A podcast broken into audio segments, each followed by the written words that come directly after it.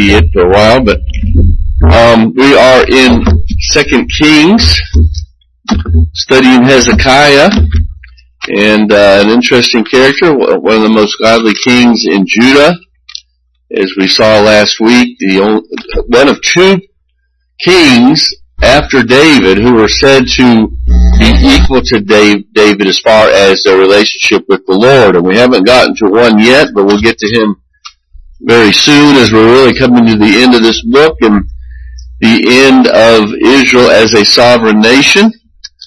And uh, so let's uh, let's uh, stand and we'll read some of chapter 19. Can't read all of it really for time's sake. I, I'm going to have to finish up last week, and I probably won't finish this week. But in uh, 2 Kings chapter 19, um, if you remember, of course, uh, Rabshakeh, the emissary of, of sorts from of uh, Sennacherib, the king of Assyria, has been uh, trying to get Hezekiah to hand over the city. We started to look at the way he did that how that corresponds often to the wiles of sin and Satan. We'll finish that up a little bit today. And uh, so uh, the the three guys who were listening to all this uh, kind of go and report to Hezekiah, and Hezekiah um, rips his clothes, and they come in with their clothes ripped. You know, it's, a time of mourning in, in a sense, and so Hezekiah sends for Isaiah the prophet, and uh, so uh, let's just start reading in uh, verse 8 as Sennacherib now kind of gets involved in all this, trying to get uh, Jerusalem to give up. And it says in verse 8, And Rabshakeh returned and found the king of Assyria fighting against Libnah, for he heard that the king had left Lachish. Now the king heard concerning Tirhakah, king of Cush, behold, he has sent out to fight against you. So he sent messengers again to Hezekiah, saying, Thus shall you speak to Hezekiah, king of Judah, do not let your God, in whom you trust, deceive you by promising that Jerusalem will not be given into the hand of the king of Assyria. Behold, you have heard that the king of Assyria has done to all lands, devoting themselves to destruction, and shall, and shall you be delivered? Have the God of the nations delivered them, the nations that my father destroyed? Gozan, Haran, Rezeph, and the people of Eden who were in Telassar? Where is the king of Hamath, the king of Arpad, the king of the of the city of Seraphim, the king of Hena, for the or the king of uh, Arba? So, um, I do the best I can with those pronunciations. But you see, he kind of rehashes, states really what Rabshakeh has already said. Of course, Rabshakeh was was uh, speaking for uh, Sennacherib to start with, so he kind of uses the same logic, of course, trying to get Hezekiah to give up. So that brings us to verse 14. Hezekiah received a letter from the hand of the messengers and read it. And Hezekiah went up to the house of the Lord and spread it before the Lord. And Hezekiah prayed before the Lord and said, before the, uh, O Lord, King of the God of Israel, enthroned above the cherubim. You are the God, you alone, in all the kingdoms of the earth. You have made heaven and earth. Incline your ear, O Lord, and hear. Open your eyes, O Lord, and see, and hear the words of Sennacherib, which ye have sent to mock the living God. Truly, O Lord, the king of Assyria have laid waste the nations and their lands and have cast their gods into the fire, for they are not gods, but the work of men's hands, wood and stone. Therefore they are destroyed. So now, O Lord our God, save us, please, from his hand, that all the kingdoms of the earth may know that you, O Lord, are God alone. So it is a very great prayer that um, Hezekiah prays to God, and we will deal with that in a little bit. Um, well, let's, just stop there. There's, there's I mean, I'm, you can go ahead and be seated. Uh, as, as, I've said before, it really wouldn't hurt for you to read these uh, chapters at home during the week because often we can't really read all of them for time's sake.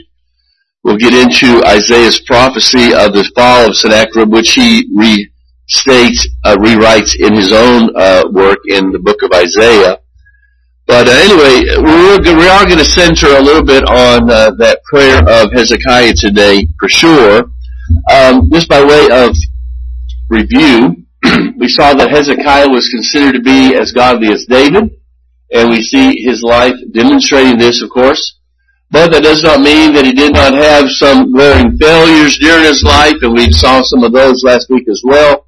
But ultimately, Hezekiah will be faithful to the Lord and not fear man. And of course, that's just a good example of someone who loves the Lord while we still struggle with sin. We will persevere to the end. We will not deny the Lord if we are one of His. So, um, we were looking at in chapter 18 some of the uh, ways that the things that Rabshakeh said that sound a lot like what we hear from Satan in this world, what we, what our own flesh and our own sinful minds sometimes come up with these excuses of why we should capitulate and do what is wrong and not obey the Lord. uh, the first one we looked at was um, that uh, his past failures and often because we have not done well in the past, that becomes an excuse for us to kind of give up and, and that's what he's trying to get uh, Hezekiah to do here. Um, initially, we saw that he uh, succumbs to, to some of these things, but um, let me get the right thing here. Um, but he also, another thing he tries to do in verse, chapter 18, as you read through the uh, things that uh, Rabshakeh says to Hezekiah is um, he tries to get those around us to fail. He, he, he calls upon the citizens of, the, of Jerusalem, uh, don't let Hezekiah uh, lead you uh, to follow the Lord. It won't turn out good for you. And so, uh, much like uh, I think Satan and, and, again our own minds sometimes do, is we uh, we have people around us who tempt us to do wrong. And they come from people sometimes who should know better. And the reason I think it's important for us to think about that is to be, to be ready for it, to realize that, you know, we're all sinners, and even the best of us sometimes give bad advice. So just because a brother or sister, or even perhaps the pastor, says something, always uh, judge it by the Word of God. Sometimes people around you, someone, your friends, your family, people who say they love you, uh, if they don't know the Lord, uh, don't be surprised if they give you some bad advice. Be wary. Don't assume anything.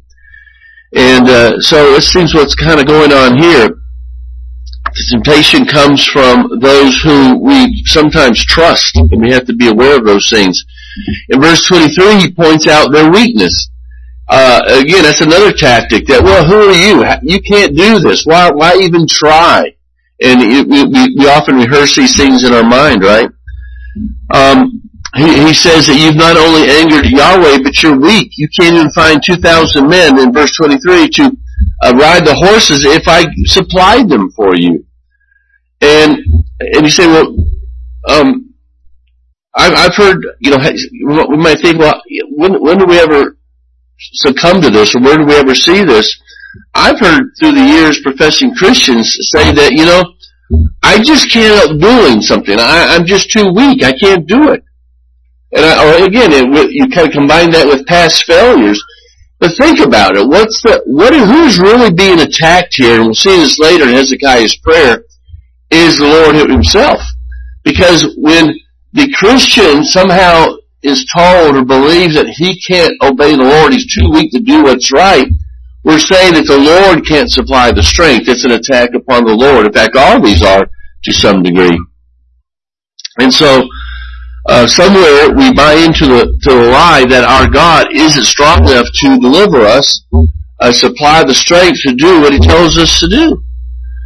And uh, so when we we see this, when we see Christians defeated and sometimes made miserable with the same problems, the same sins and weaknesses year after year, uh, is that they, they have been, they bought into this idea, or maybe it's just laziness, of course, because certainly sin causes us to be lazy.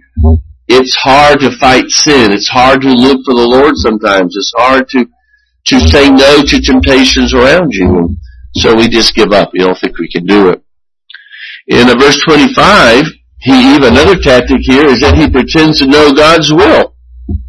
He lies to him really. He says, God has told me that um, you are to uh, give up and not fight, and uh, that you know He wants me to have my way with you. And we notice that this doesn't work, but we see again that without a working knowledge of the Bible, it's easy to succumb to sin and temptation because someone comes along and they say, this is what the Bible says, this is what God has told me, which is really one of the unfortunate tactics out there today because there are so many Christians who think that God just tells you things that might be contrary to God's Word, that they have a thought and they say, well, God told me that. You know, I'm not saying that God doesn't sometimes lead us and lead our thinking, but it's, it's generally going to be through the meditation of God's Word, and it's always going to coincide with God's Word. So if we don't have a good working knowledge of the Word of God, someone can stand up and say, well, this is what the Bible means, and this is what uh, God's will is for your life, and we might, might not have the necessary tools to be able to uh, recognize that as not right.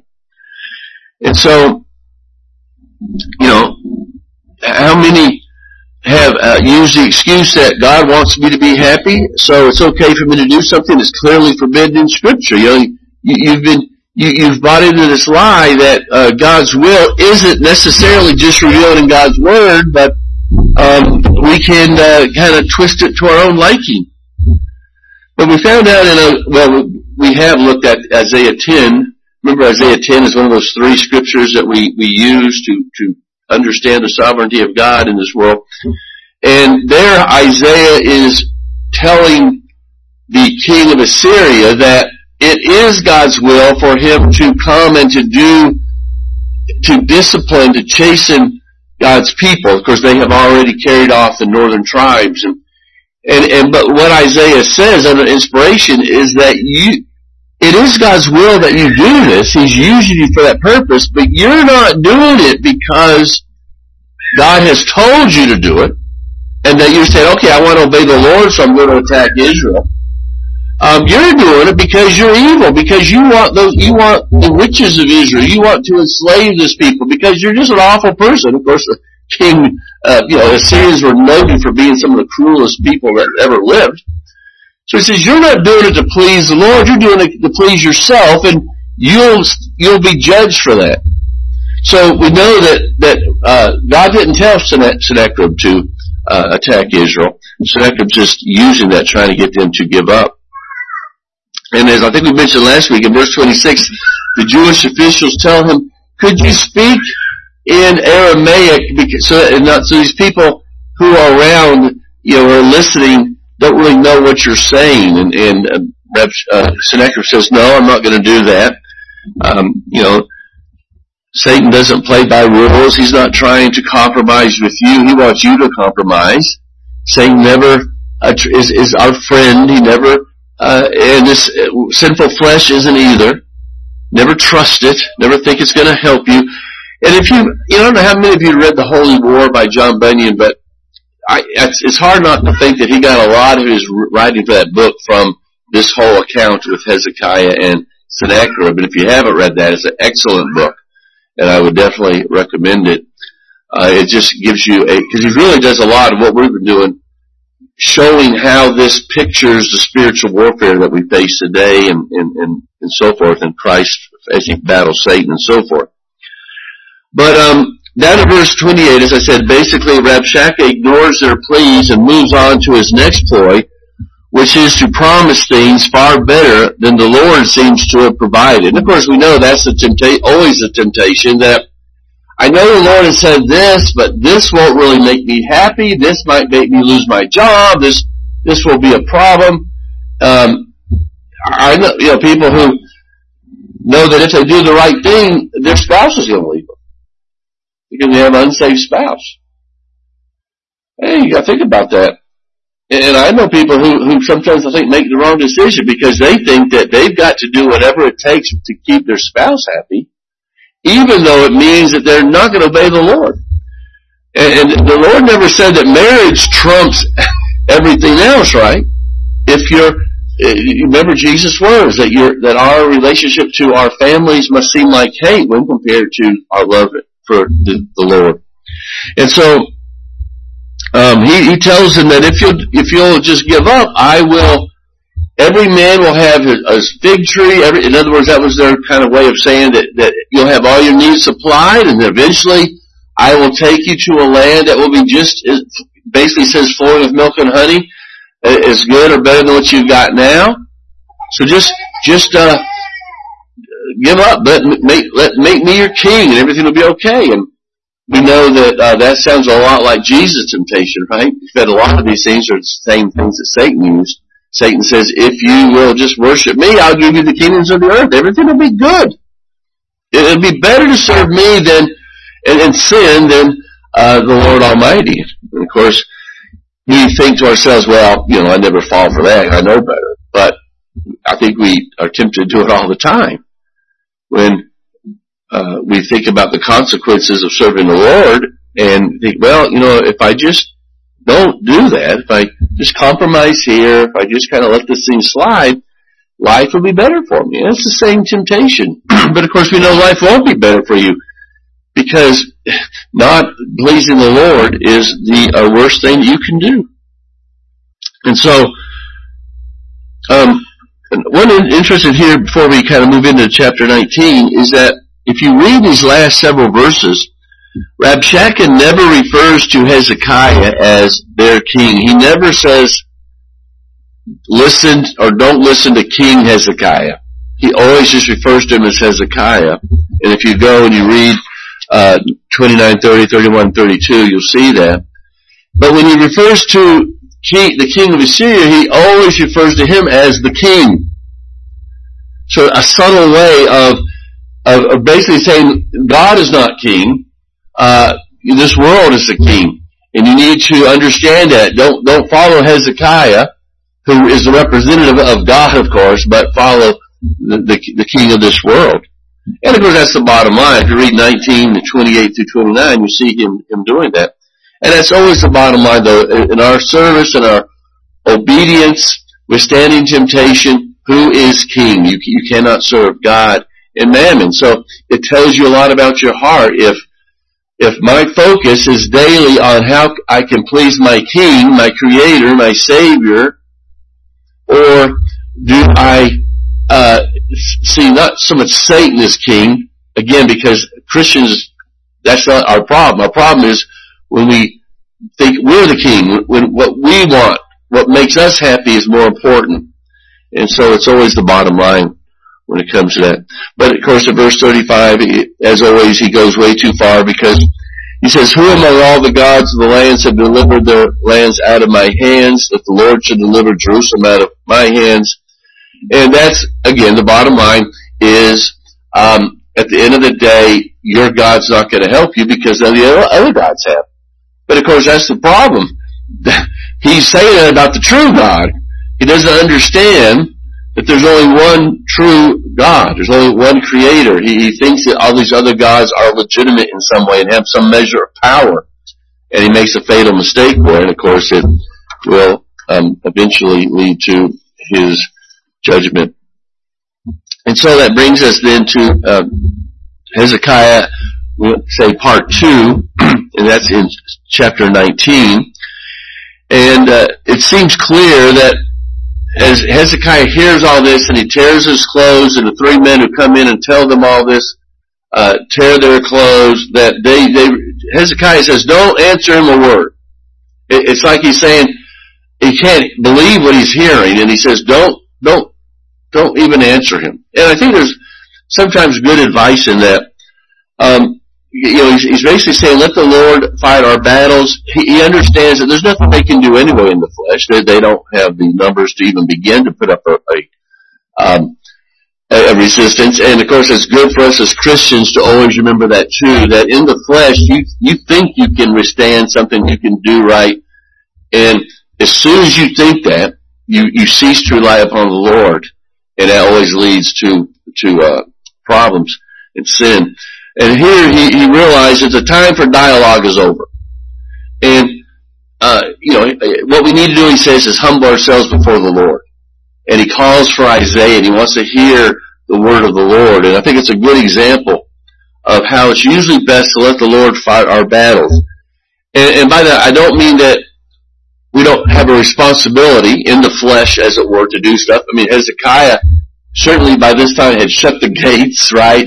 That he had his armaments ready, armament, armament, armaments ready.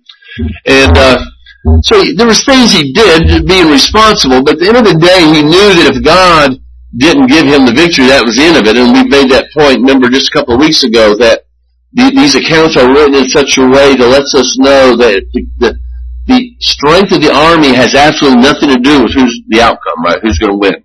It's the power of God and, and it's the will of God that will determine those things. And so, uh, he, but he says, we realize that, that, we've done all we can and now we've got to be able to let this thing go. We've got to give this to the Lord. We, he's been brought low enough and that's always a good thing to realize that I cannot do anything else. I need God. And so in verse 6, Hezekiah is reminded by the prophet Isaiah that these are just words and there is no reason to fear words or the one who speaks those words, right? Um, says this in verse 6 where it says, Isaiah said to him, say to your master, thus says the Lord, because Hezekiah sent these three emissaries to him.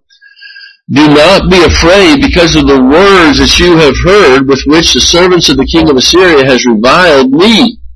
Because and see, God knows that this is really an attack upon me because if he's the only one who has the power to defeat him anyway. So behold, I will put a spirit in him so that he shall hear a rumor and return to his own land, and will, I will make him fall by the sword in his own uh, land. And of course, you know that uh, takes place. We'll see that a little bit later on. So, in other words, God's just reminding us how easy He can take care of our enemies. And you think about it, often we, it never come, we get so worked up over something it's going to be a problem, and the Lord just works it out. When we, when we just trust Him, He'll, He work that out, works it out. So often, all the things we thought were going to happen never happen anyway.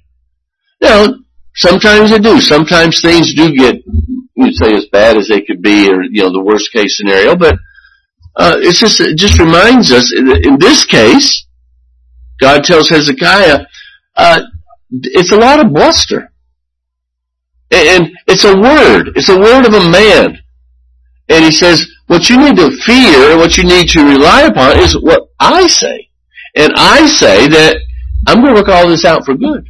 See? And that's why I say Romans 28, 28 is so important because that always undergirds everything.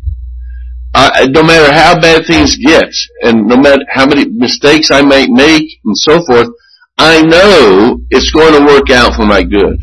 And that's the word that we have to trust in. That's what Hezekiah is being told here.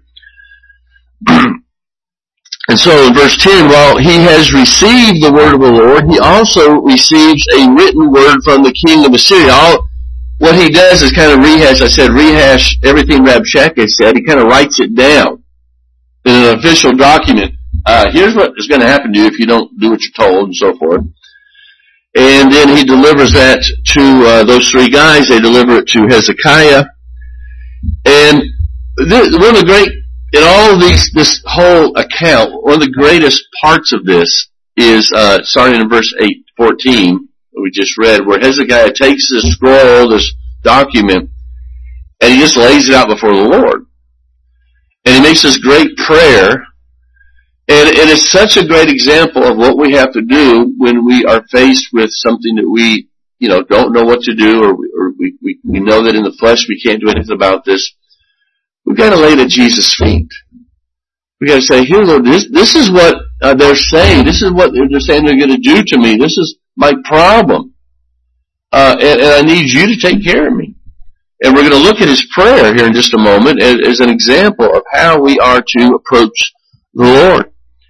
Uh, someone said that about verse 14 that Hezekiah drops anchor in the Lord here. That's a good way to put it too. You know, I, I generally refer to it as laying these things at Jesus' feet, but it's certainly another way to say that is that he drops anchor in Christ, in, in the Lord, right? In Yahweh. That's his anchor. And, and that's a biblical concept. The Hebrews talks about that and, um, our anchor is in the Lord. And, uh, that's what he does here. He understands, and of course if you're a, someone who's, you know, familiar with, you know, boating and shipping and stuff like that, you understand that, that how important the anchor can be, right? So it keeps you grounded. So in a, in a world that's uh, like like the waters, like the like the uh, waves of the sea, it toss you all over the place. And so um, I, I mentioned uh, I think last week that Second Chronicles, especially thirty through thirty one, uh, that whole section in there is very good to read because I uh, the writer goes into great detail into the reforms that this guy has already made. Remember, he took over from his father, who was an extremely wicked king, and his father before him. And so the land was just completely full of idolatry, and Hezekiah goes through and he doesn't just tell people, hey, you shouldn't be doing that. He goes and he destroys all these places, and he, and he you know, he, he puts uh, teeth to his uh, will. And I think it's good to remember that because as Hezekiah now comes with this prayer to the Lord, it's not just out of the blue. He's a man who has, for uh, his, since he was actually uh, a teenager, or since he was younger, has always been serving the Lord. And he's been putting feet to that. He's been out there fighting the Lord's battles. He's been growing, you might say, in his faith, so that now when the, when these things come, he has a, a measure of maturity that he knows what to do. Had he been, you know, fiddling around with idols, as some of his, like his dad and grandfather and so forth had been doing, and all of a sudden this happens, well, he'd be looking to his idols. He'd be looking to the king of Egypt, which didn't go too well for him, right? And, and to other kings. But now Hezekiah has finally got to the point where he realizes that that's all a mistake. That hasn't worked. and he's learned to do the right thing. And so, again, it just reminds us that the Lord will help us, but if we're not strong enough in the faith to ask God and to, and to trust in Him, it's not going to do any good. So he got serious about honoring the Lord in his life. He took the necessary steps that that required, and so now he's ready to withstand this great trial, not by trying to fight it himself, but by coming to the Lord where he should have been all along. Um, so that's why it's such a firm, it's so important to have a firm grip on who God is, and to be in the habit of honoring Him and exalting Him, because the more God is lifted up in our eyes, the greater our faith is. The more, the more I understand the greatness of God and how He is in control of all things, how that all things have been ordained from of old, of, of the purposes that He has, the end result that He has for us, of how my salvation works so that it's not about how well I do, but how well Christ has done, that my anchor is in Christ. See, the more I understand all that, the more I'm able to look at the the sea, the, the, the topsy-turvy world and, and, and, not be bothered by it. And to be able to handle it, right? That's why it's important. I remember, uh, there's a guy told me, this is my, uh, first church. Um, he said, Pastor, you speak about the sovereignty of God too much. It kind of took me by, by surprise. Every once in a while somebody says something that kind of surprises you. And, and you know, as you guys know, I have always walked through the Bible. I, I have I have, from time to time, I will talk, preach topically, but as a rule, I just walk through the Bible. And I said, but I said, I'm, I'm not sure that you can overemphasize. Now, if I preach about the sovereignty of God as a subject every week, you know, I understand that, right?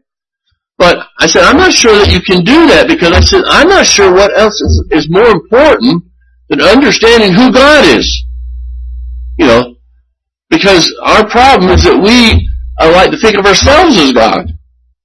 And God needs to be lifted up in our eyes. And so that was a kind of an interesting conversation we had, but anyway, you, you try to learn from every, even your criticism and hopefully learn some things from it, but I thought it was kind of interesting myself. Um, but a strong warrior only becomes the way, that way from discipline, from preparation you cannot give the, the Lord an hour or two a week and just kind of come and half-heartedly listen to the message and don't think about it after that. You don't pray that much. You don't read your Bible. You don't, you're not meditating on the Word, meditating on the message or whatever, whatever you're studying. If you don't, if the Word of God isn't saturating your life, don't expect to do well when it comes to the sin in your life, to temptation, and, and all the other difficulties of life. And so, just uh, to kind of prove the point here, Second uh, Chronicles thirty-one ten, thus Hezekiah did throughout all the, of Judah, and he did what was good and right and faithful before the Lord his God. And every work that he undertook in the service of the house of God, and in accordance with the law and the commandments, seeking his God, he did with all his heart and prospered. So it wasn't half-hearted. You, you cannot obey the Lord half-heartedly. And that's what we're getting, that's what we're seeing as we get into, uh, the, the Lord's, the, the Sermon on the Mount, that it's the heart matters. Everything else, that's the only thing that matters. Whatever you do outwardly, if your heart isn't right, it doesn't matter. And so he, he did the things because he loved the Lord for the right reasons and he prospered. And then I thought this was kind of the, uh, go into chapter 32, and after these things, so after Hezekiah being just a, just a really solid example of godliness, after these things, these acts of faithfulness, Sennacherib, king of Assyria, came and invaded Judah and camped himself against a fortified city, thinking to win them for himself. So don't be fooled into thinking that as long as I got my ducks all in a row and I'm doing right, that I'm Lord's just going to get let me breeze through life because it's not going to happen.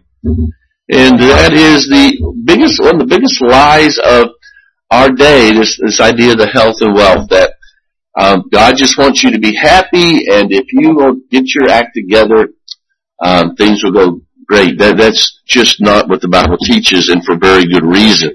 We'll get into that later, and have, of course, talked about that in the past.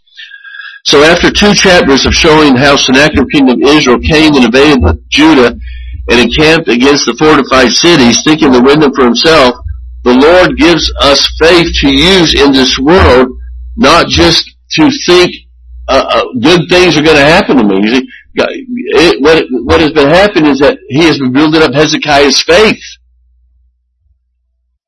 And so Hezekiah doesn't say, well, Lord, I don't understand why this is happening to me. Because that's not the issue. The issue is, it is happening. Now, Lord, what must we do about it? And so that's what we need to learn is how to answer what what the right correct response for a Christian is in every difficulty. How do you deal with threats? Are you dealing with threats? And by threats, I mean the, the, the things that happen that, that come against us, the trials of life. Do we spread them out before the Lord in prayer? Do we say, Lord, here it is? Or is our first effort to try to uh, do something in the flesh? When you encounter opposition, put it before the Lord and pray. And many times we suffer through sleepless nights and upset stomachs and high blood pressure over things that we really have no control over. And a lot of uh, the, the physical problems that, that people have are only a result of stress. And, you know, I'm not going to sit up here and try to tell you that I don't have stress and that I just, you know, this always perfectly rely upon the Lord in all things. But I certainly know, certainly in, after, you know, after 65 years of, almost 65 years of life, that when I can give it to the Lord and say, Lord, I've done all I know to do, and now, now I've got to just trust you to take care of this for me and, leave it there. And it doesn't mean I don't ever think about it and, you know, you have a struggle, but it, it's, it, it helps. It's the right thing to do. It, it's what pleases the Lord. Um, I remember I had a, a woman up in New York who, in the church who, I, you know, I'd have to say even probably to this day, she's, she's just a weak Christian. She's always struggled with things and there's a lot of different reasons for that, but I, I think she was saved and, and so forth. And she, and part of the problems was her and her husband, they just always had a lot of problems. Financial problems. Just, just, you know, just, sometimes I would ask the Lord, I said, why, you ever done that? A family's struggling, you think, Lord, I mean, you can't just ease up a little bit on these people. They're, they're just struggling. you know, this and that and the other thing, and, and some of it was their fault, but a lot of it wasn't, you know. And you just kind of feel sorry for them in a sense. But I remember you know, talking to her one day and saying, um, Alice, um, what you've got to learn to do is take this and drop it at the Lord's feet and leave it there. And she told me, she, you know, I've never had anybody tell me that before. I've never really thought about that before. And she, she, she remembered that and she, she would tell me from time to time that, you know, she, she's learning to, to leave it at the Lord and not just think that she's got to worry about it all the time. And I don't think the Bible expects us to. Um, but to understand that the Lord loves you. The Lord is going to take care of that. It's going to work out in a way that He wants it to. And so verse, verse 14, that's what Hezekiah does. He brings his burdens to the Lord. Um, David had a similar trial in um, Psalm uh, 55. If you want to just turn back, turn over there for a second. Kind of an interesting. It's similar but not the same. You see the difference here pretty quickly. Psalm 55, let's start reading in verse 12, read, read down to verse 16. For it is not an enemy who taunts me, that then I can bear it. So Hezekiah has got an enemy taunting him. Alright, and that's, that's a trial that we all can relate to, right? It is not an adversary who deals insolently with me, that then I could hide from him. But it is you a man, my equal, my companion, my familiar friend. We used to make, to take sweet counsel together within God's house and walked in the throng. Let, uh, death steal over them. Let, well, so, so he, first of all says, it's a friend who has betrayed me here. Then he says, let death steal over them. Let them go down to Sheol alive, for evil is a dwelling place, and in their heart but I called to God, and the Lord will save me. So there, David does the same thing, but in this case, I think it's a little worse. And even David admits that. You ever been betrayed by a friend? Or by even maybe another Christian? And that's hard to deal with. That's a lot harder to deal with than somebody that you know doesn't love you to start with. Some enemy, right? And, and I know I've experienced that with people that, you know, long friends that all of a sudden, uh, they got off on, in their own way and they turned their back on you. And that's, that's hard to take. It doesn't change anything, but as David do, he says, I'm, let them go. Uh, let the Lord kill them, do whatever he wants to do with them. I'm going to serve the Lord. He knows where to go. So we have to be faithful to prepare ourselves and wait for the Lord, and He will keep us from falling for the lies of this world, for the deceptions of our uh, those who might betray us. Keep our hearts pure. And so the next thing here in uh, verse 14, or a little little time yet. Oh, there it is. I had on the board. Sorry about that. Uh, he, he, he praises prayer uh, to the Lord as he lays his document out before him. And I, and I thought, well, that's just a great example of how our prayer should be. It's not, it's a full you know, everything about prayer, but it certainly gives us some key things to think about when we come before the Lord in prayer for anything and for any reason. And the first thing Hezekiah does then, uh, it seems to be very similar to the Lord's Prayer, right? Because the Lord's Prayer, which is a model for us, is uh, our Father which art in heaven. He, we acknowledge, first of all, that God is in heaven, we are on earth. We are creatures. He is the creator. He is the one ruling everything. All things are for Him. We start there. We always start there. We don't start with, well, here's my problem with God. I need you to fix it. No. Um, the Lord. This is all about you. And that's what He does. He extols the glory and strength of the Lord. You are a transcendent God. You are above all this. That's the reason I come to you, because you are the sovereign. You have the only, you're the only one who can help me. And then the second truth down in 17 is he affirms that it is indeed the Assyrians have had a lot of success in overthrowing the nations and embarrassing their gods. In other words, he's being realistic about what's going on. He's not, uh, you know, hasn't fooled himself. He, he knows that this is a real problem. He, in this case, he knows that historically, the evidence would would uh, seem to uh, support the fact that he's going to lose this battle. That Jerusalem's lost. Because that's what's been happening. But that's the great thing about it. It doesn't matter how many times something happens. When the Lord says that's the end of it, that it's not going to turn out that way for you, we can take that to the bank. So he understands that. But the third truth here, he states, is that it was because in, the, in reality their gods were only figments of their imaginations. And so it's no surprise that those countries have fallen. But Lord, you're not like that. You're the true God. So perhaps it's going to turn out a little differently, right? And then verse 19, which in some case, uh, in one way, is the most important part of all this, and this is, uh, you know, nothing new here, but reminds us that he comes understanding that the reason that he's, is not so much that my skin will get saved, and that Jerusalem won't fall, it's that you will glorify yourself among the nations.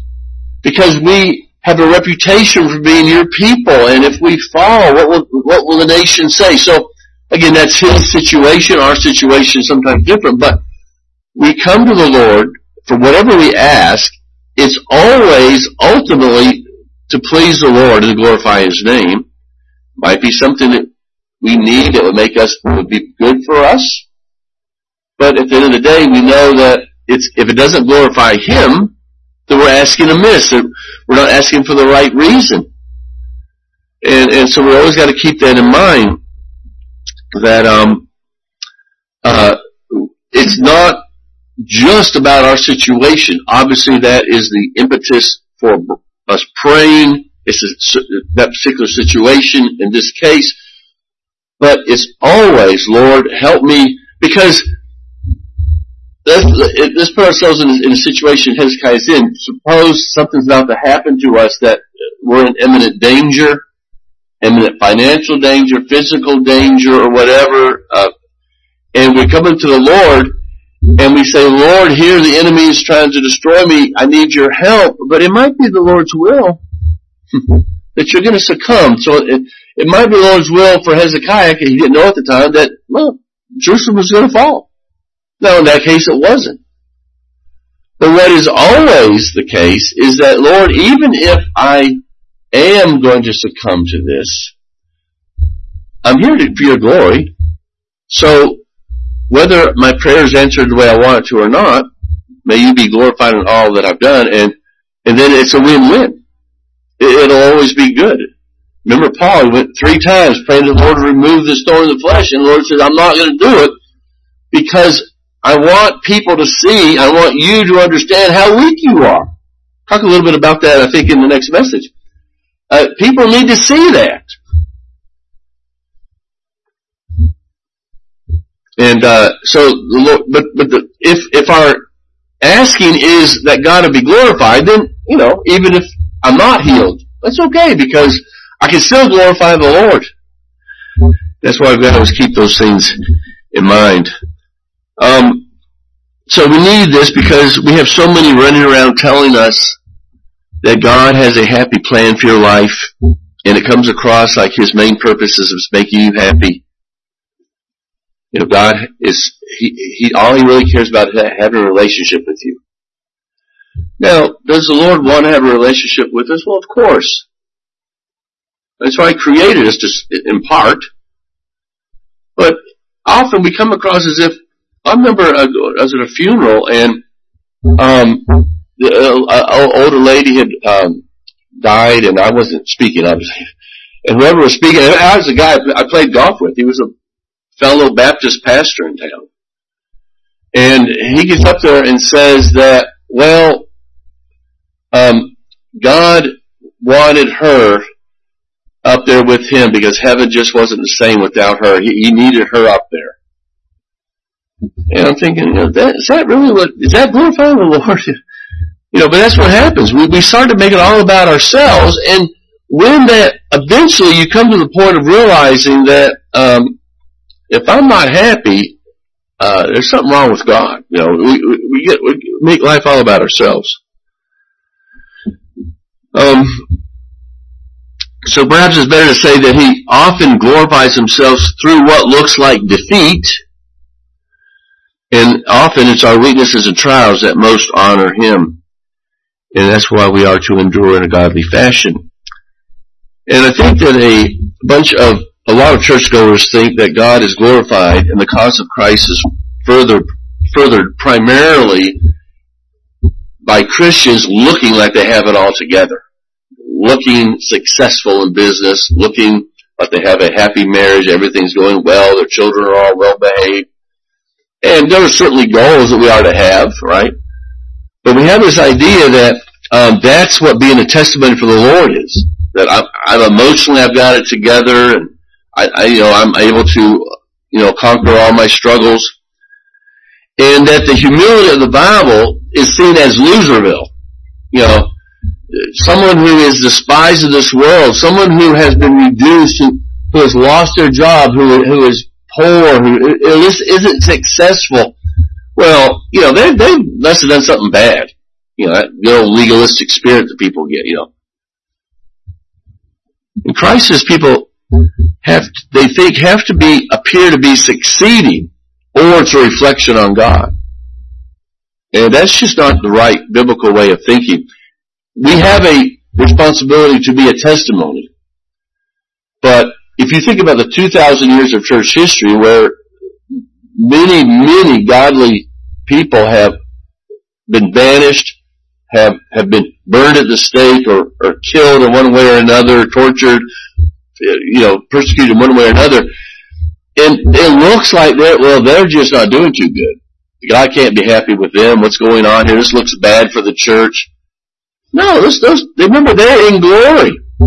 Waiting for God to take vengeance on the world. And that's, that's what we have to live in. That's what living by faith is. I live in the reality of what God has told me and not what it looks like out in this world. Well, let me stop there. We had a few more things to say about that, but um, we've kind of run out of time. Any question, prayer? Heavenly Father, we're thankful to be here today and to see these examples in Scripture that are laid out for us that reminds us that uh, you love us and that you uh, are taking care of us, but you're doing it in a way that, uh, according to your counsels, eternal counsels, in a way that we don't always understand, that we often won't understand. But we know that someday uh, it will be worth it all and that uh, it will be made plain to us. And so Lord, give us contentment and faith and strength in these things so that we might be an encouragement one to another. In Jesus' name we pray. Amen.